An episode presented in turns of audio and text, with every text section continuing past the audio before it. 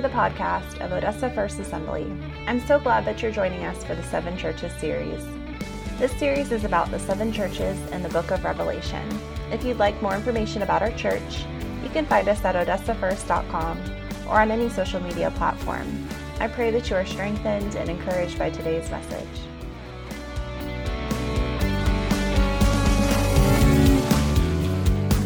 We are talking about the seven churches in Revelation, and today we're beginning in church number two, and that is um, uh, the church of Smyrna. And so we're going to jump in, and we're just we're going to get started. We're I know, like I said last week, you've you've longed for this series. You've longed to hear about the seven churches, and I, yeah, I know I'm saying that facetiously. It's okay, but uh, we're gonna we're gonna talk about it anyway because I think the Lord has something to speak to us. And so last week we talked about Ephesus and about returning of doing the first things and doing returning to that with that awe and that zeal we had when we first got saved and we're turning to those things, having that awe of God, that passion, that zeal for the Lord.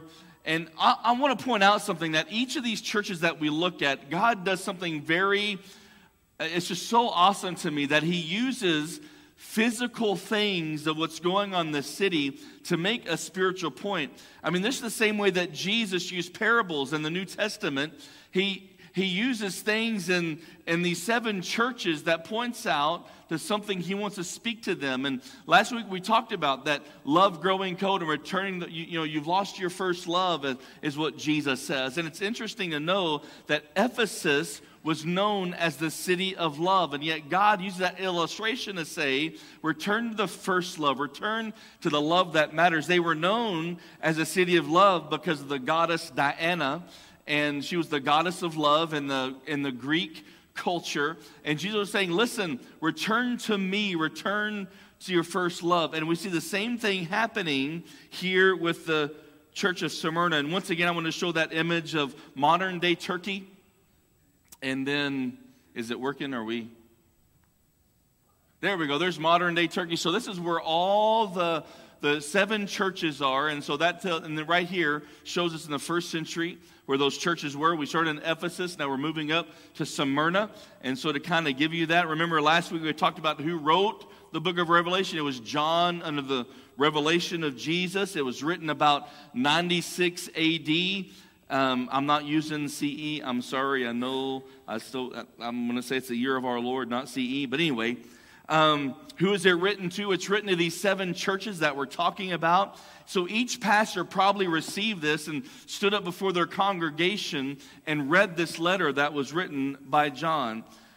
Why was it written? And these are the three things that we, I, I, I want to be repetitive this probably all seven weeks. But why, what, why was Revelation written? Well, Revelation, what actually means is, is uncovering something, opening something up. But there's, for us as believers and for them in that time period, it was to tell us three things. And so everything we look at, we're going to look at through this filter to give unshakable hope to the suffering Christians. They were being, we're going to talk more about that this morning, about the persecution that these Christians were under. But it was to give them an unshakable hope. Number two was to un- encourage unwavering holiness, that it was worth it to live for God. As Angela was praying and leading in worship, she, uh, she repeated that several times. It is worth it. Let me tell you, it is worth it to live for God.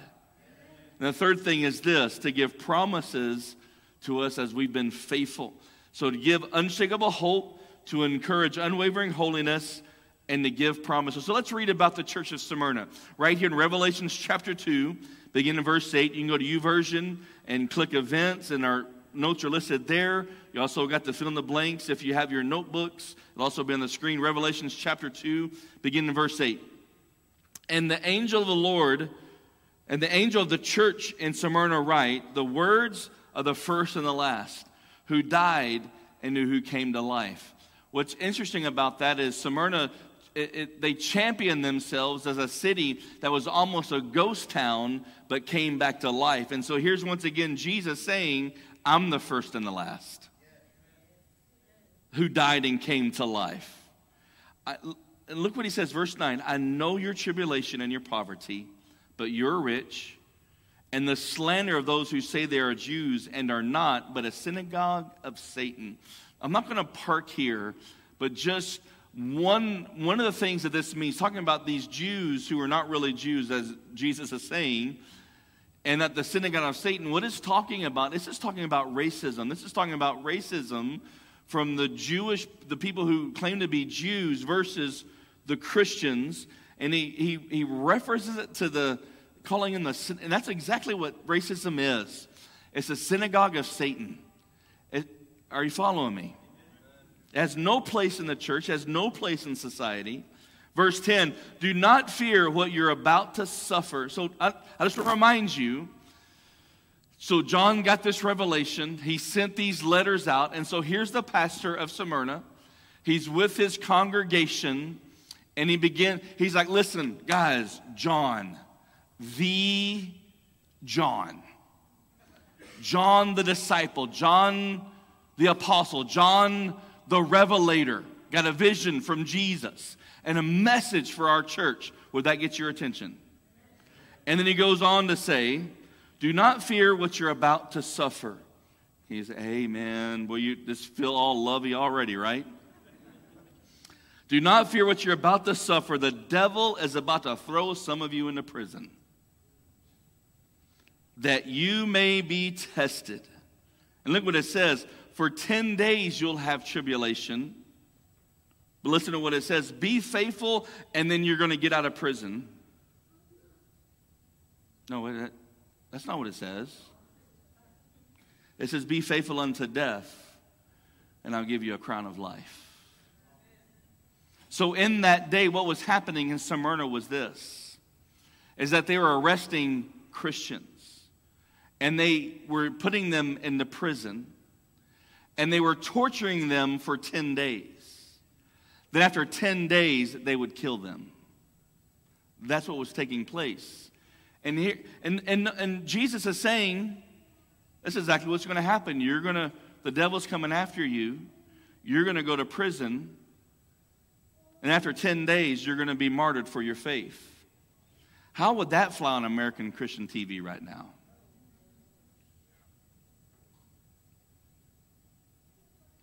He who has an ear, let him hear. Let him, what the Spirit says, the church is the one who conquers, will not be hurt by the second death.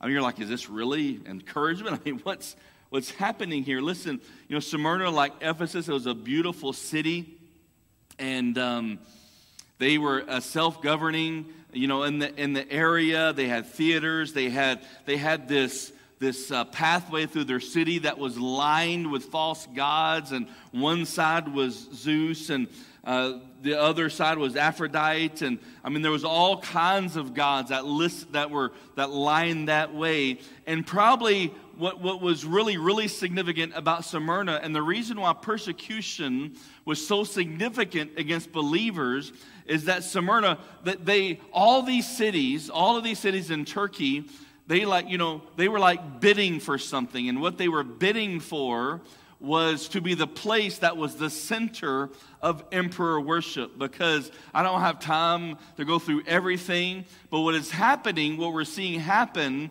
is that the Caesars are starting to say, No, I'm God. And so they all put in for their bid, like the Olympics, they all put in for their bid to be the city that had the temple for the emperor that they could have that emperor worship. And so all this is happening in under Domitian. And from 81 to 96 AD, it was required of them. And so just like you see with Daniel and Shadrach, Meshach, and Abednego in Babylon, you're seeing it take place now in, in the modern time here that they were required to worship the emperor. And those who refused to worship the emperor was imprisoned with the death penalty. And that's why these Christians were being turned over to prison, tortured to say, renounce your faith, worship the emperor, and your life will be spared. But they refused to do it, and so it, they were martyred for their faith. While this is more, it was, it was kind of an act of political loyalty, but it was still, it, it was what was happening. There's a man, the pastor, of the Smyrna church was a man by the name of Polycarp. Polycarp was a disciple of John, the writer of the book. And so, I mean, think about that, you know? I mean, here is a spiritual son, in a sense, of John. He gets a letter from his mentor, and he's like, guys, you got to hear this. And then, yeah, it was loaded with good news, right? Polycarp, he said, 86 years I've served Christ. We don't know if that means he was 86 years old. We don't know if that means, you know, 86 since his point of salvation. But he says this He was martyred in 156 AD.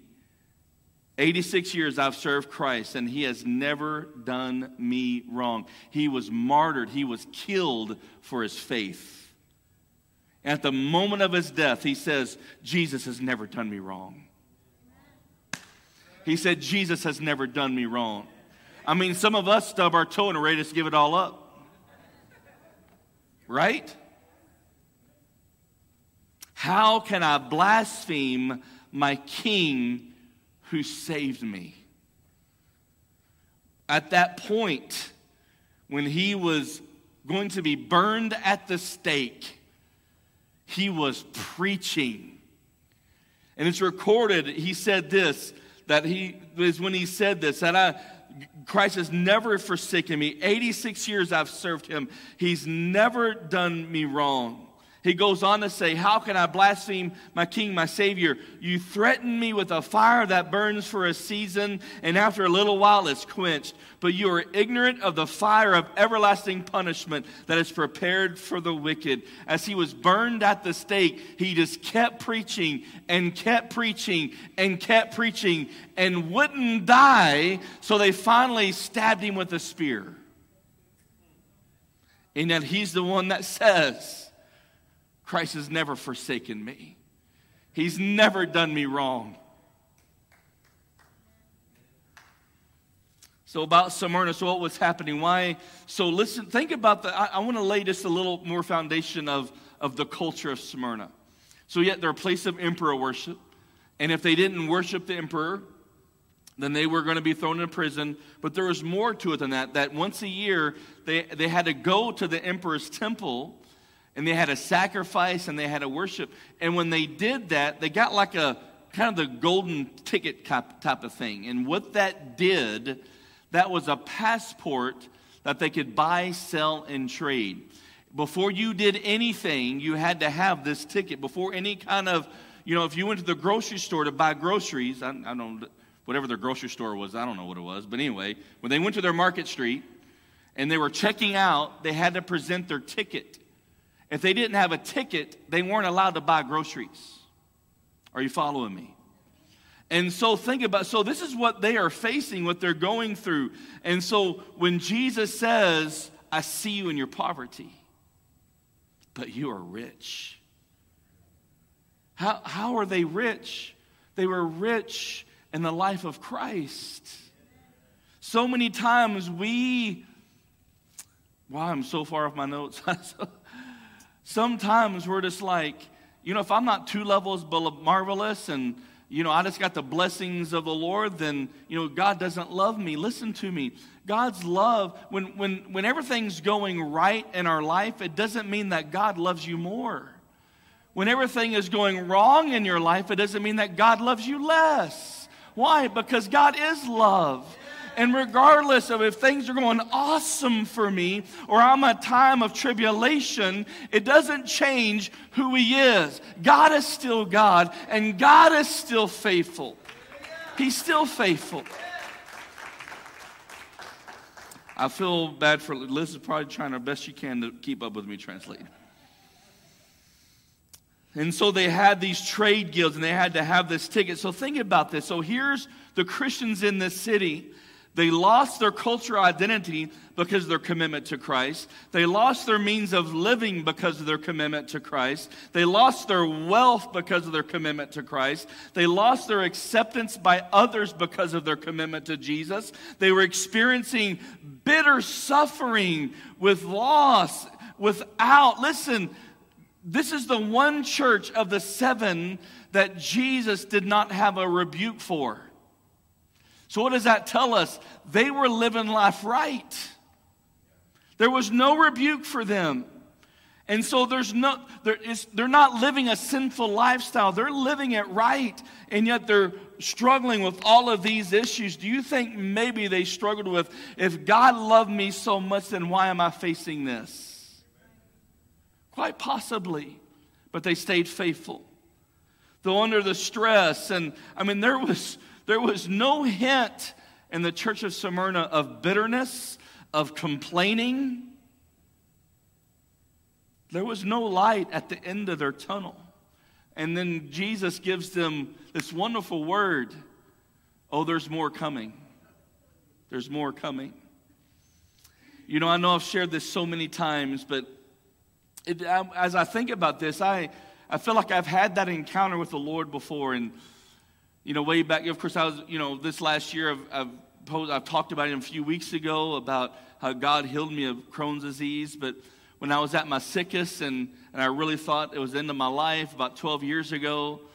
Little, a little chase, a, a little, a little chase, about four years old, came into my room and I, mean, I was laying there, just really couldn't function. And he said, Dad, what if you die? I just been, you know, just a little boy. And I said, Oh, Chase, Dad's going to be fine. Don't worry about it. But when he left the room, I mean, I was like, Do you hear? Do you, I mean, because I, I really believe that I, I, was, I was drawing my last, I mean, that the time was near. I really did believe that.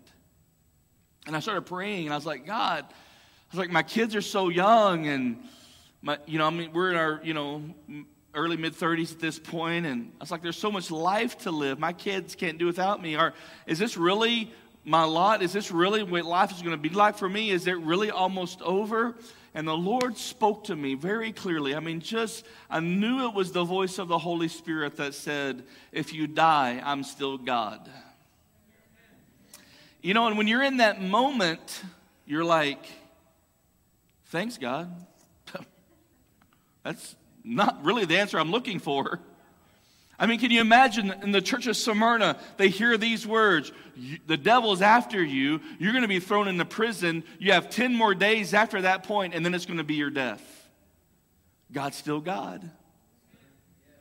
God's still God.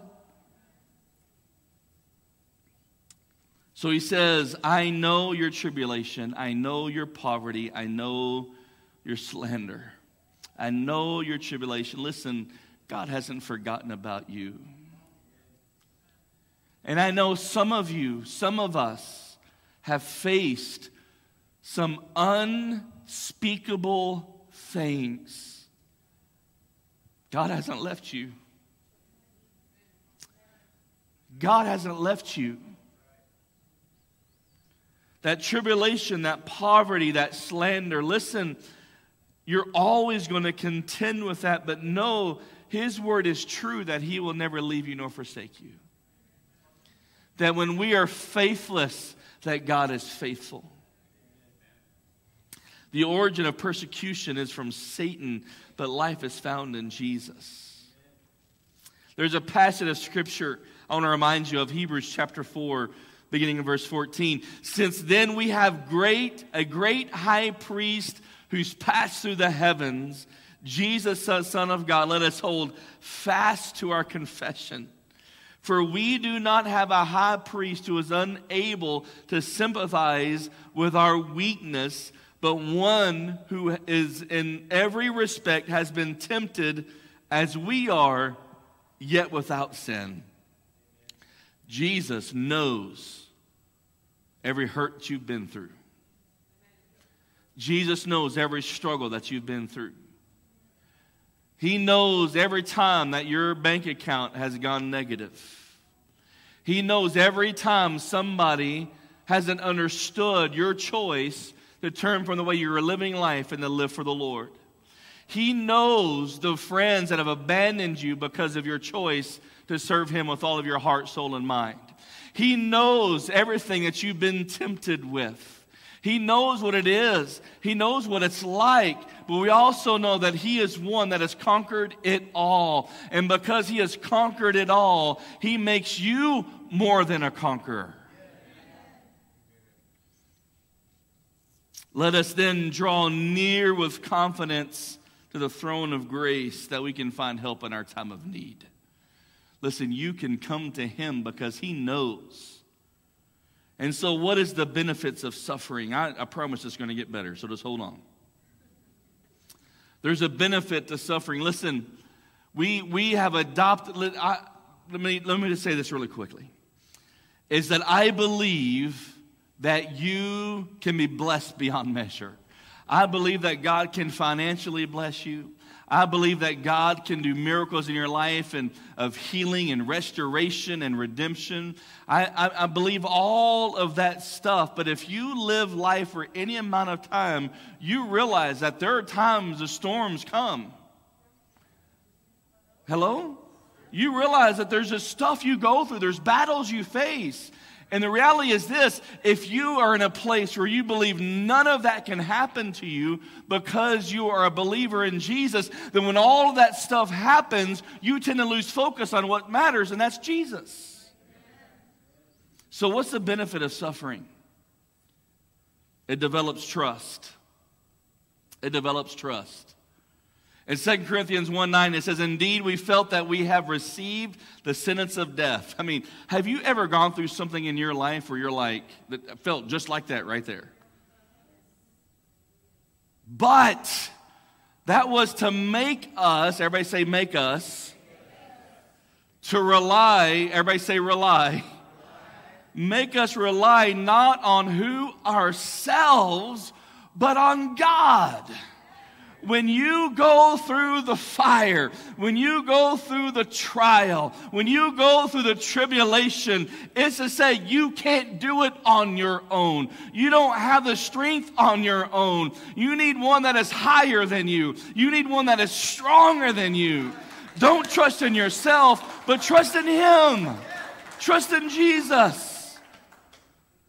But but make us rely on ourselves. But God, I love these last four. I really do. I, you know, uh, maybe it's because of my sense of humor, but so, may, it may not have been written, you know, in a sense of humor kind of way. Anyway, so.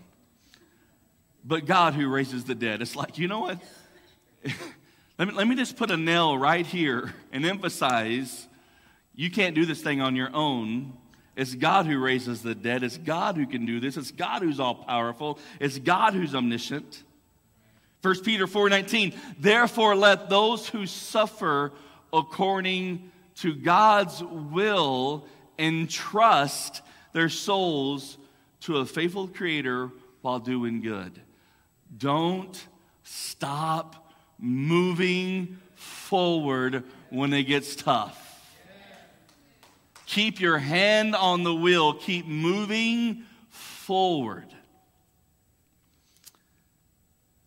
It shifts something in your life when you go through difficult times that when you realize that there may be a lot you can't depend on, even yourself, but you can always depend on God. And that is trust. The second thing is, is develops character. It develops character. I love the passage in Romans 5 3 through 5, and I want to look at this very quickly. Romans chapter 5, verse 3. Not only that, but we rejoice in our sufferings.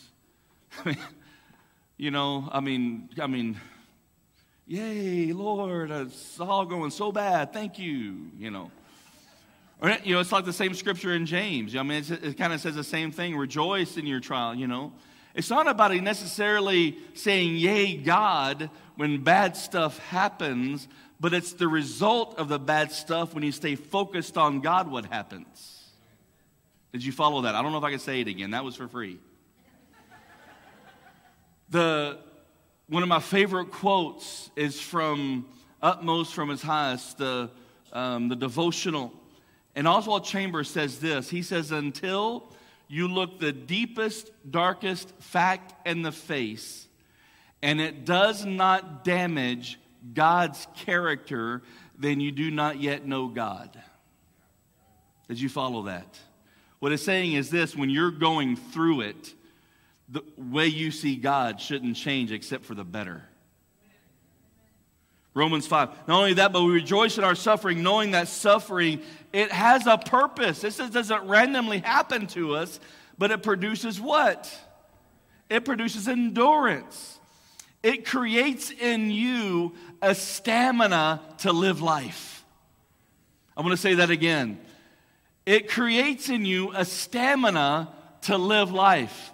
I mean, you don't have to raise your hand, but have you ever been to the point of your life where you just wished it was over? If you get to that point, that endurance for life hasn't developed in you yet. But if you'll just trust God and know the difficult things you go through in life, it's going to produce in you endurance to live life. And endurance produces what? Character. It shapes you into the man and the woman of God that you need to be.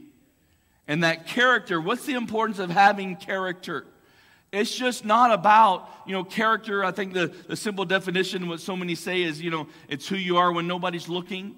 And yet we need God to do that work in us. But there's a purpose also for that, that when you are who you're supposed to be in Christ, then you're always going to have a hope. And verse 5 gives us this promise, and hope does not put us to shame. I, I don't know if it's the NIV or the New King James, but one of them says that, and your hope will not be disappointed. Your hope will not put you to shame as God has poured out into our hearts through the Holy Spirit who's given, who has been given to us. Matter of fact, in Hebrews 5 8, I know you don't have this in your notes, but that Jesus, this is although he was a son talking about Jesus, you might want to scribble this down. It says this He learned obedience through what he suffered. That develops character. The next thing is this it deepens fellowship. Listen to me. One of the, the way the enemy will use the tool of the difficult things you face in life is to get you separated from the people of God and on your own. Right? I mean, we've all seen the documentaries on Discovery Channel what a lion does to wildebeest, right? I mean, the devil is like a roaring lion, right? And so they look for that weak one, they look for that struggling one, and they get them running in circles and crazy so they can get that sick one or weak one separated from the rest of the pack so they can pounce and devour it. The enemy does the same thing. When we say things like, do not forsake the assembling of each other, eh, it's not about just getting a number eh, to look good on a report in a pew in a church. It's trying to protect you. Come on, that's really good preaching right now. It's to protect you because when we go through trials, we shouldn't be running away from the body, but into the body. You can't do it alone. And it is our dream, it's our passion here that we live life together, that we don't let anyone live life alone. But let me tell you something it takes you to be a part of that as much as it does me. I can preach that and say that until I'm red in the face, but until we all live by it. I remember there was a lady one time that visited and, and uh, you know, she said, uh, she said, I'm I'm a, I'm a spiritual, discerning person.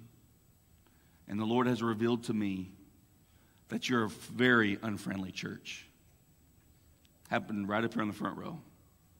She said, You're a very unfriendly church.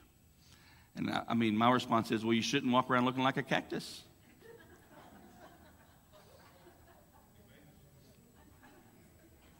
I, am just saying what you're thinking. I mean, if you see somebody that looks like a cactus, I mean, you know, your instant reaction, I was like, oh, how you doing? Because you know you're going to get poked. it's a two-way street. There was another time we had some people come in and and they said the same thing. They said, "Man, we, uh, you know." As a matter of fact, they said, "Hey, let's go out to eat." And we had some. We knew them. And matter of fact, they planted here and served here before they moved. But um, we went to eat. We are in McAlister's. I'll never forget it. And they're like, man, you know, you're, you're talking about how you're just not a friendly church, but a church, but a family. And you know, that just really wasn't our experience. And I said, well, I said, here's the thing. I was like, the majority of, when you came to service, the majority of who was there were really new attenders. And I was like, out, and he's like, oh, you know, whatever. He really didn't believe me. I was like, I'm going to show you next Sunday. And so the next Sunday, some of you may remember this. The next Sunday, I asked a question. I said, I just want to know in the room how many people have been coming here less than a month? And that morning, 60 people raised their hand.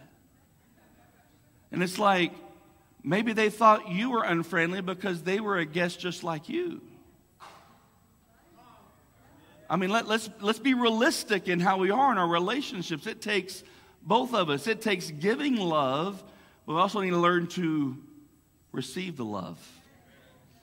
The next thing is this is it draws believers to the Lord. Listen, when you're going through it, it better get you closer to God. That's not the time to twist off and head to the bar.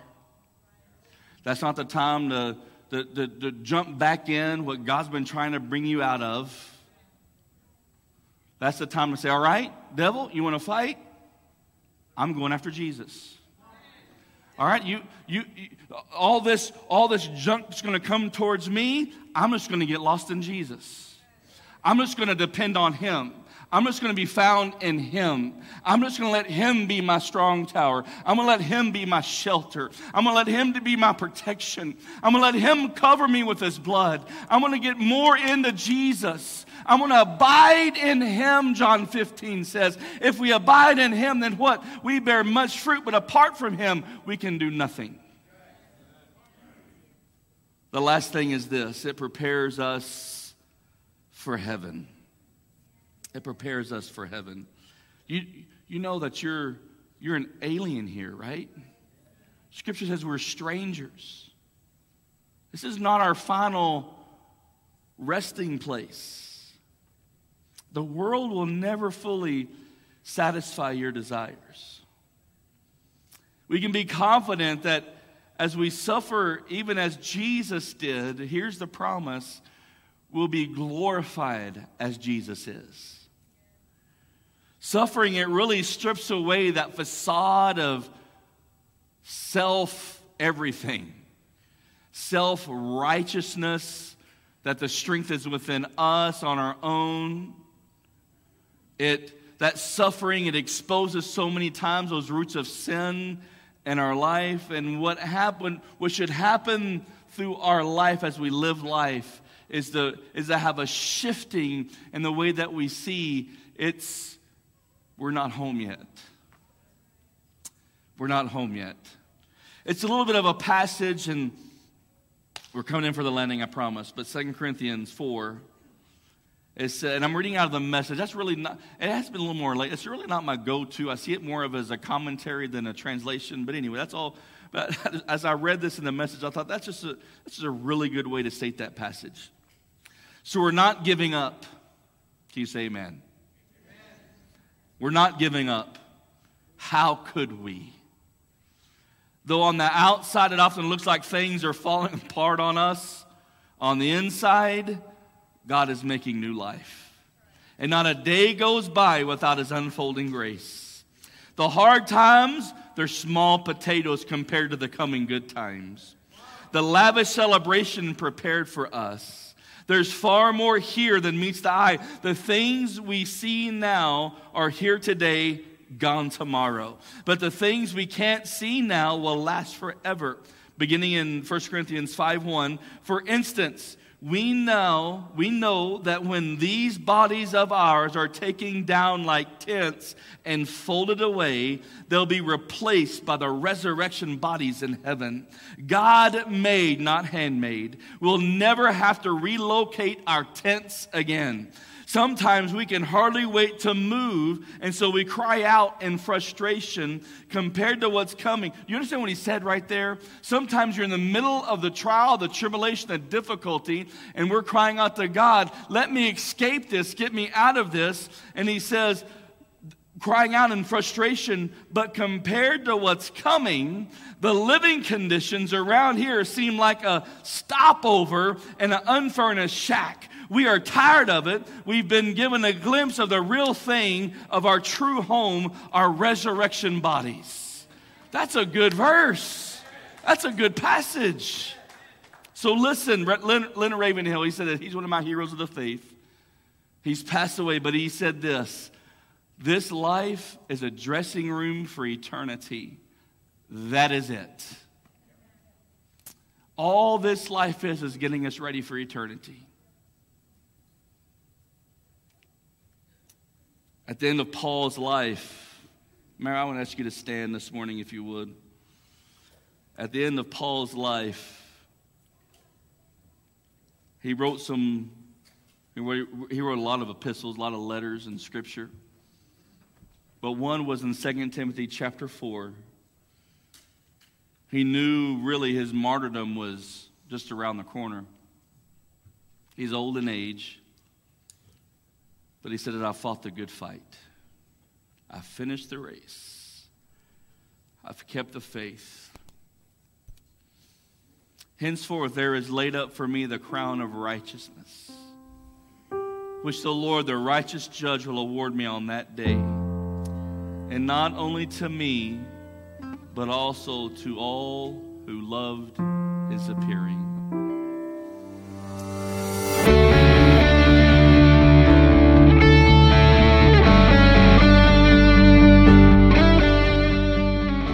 For joining us for our podcast. Again, if you'd like to know more about our church, you can find us online at odessafirst.com or on any social media platform.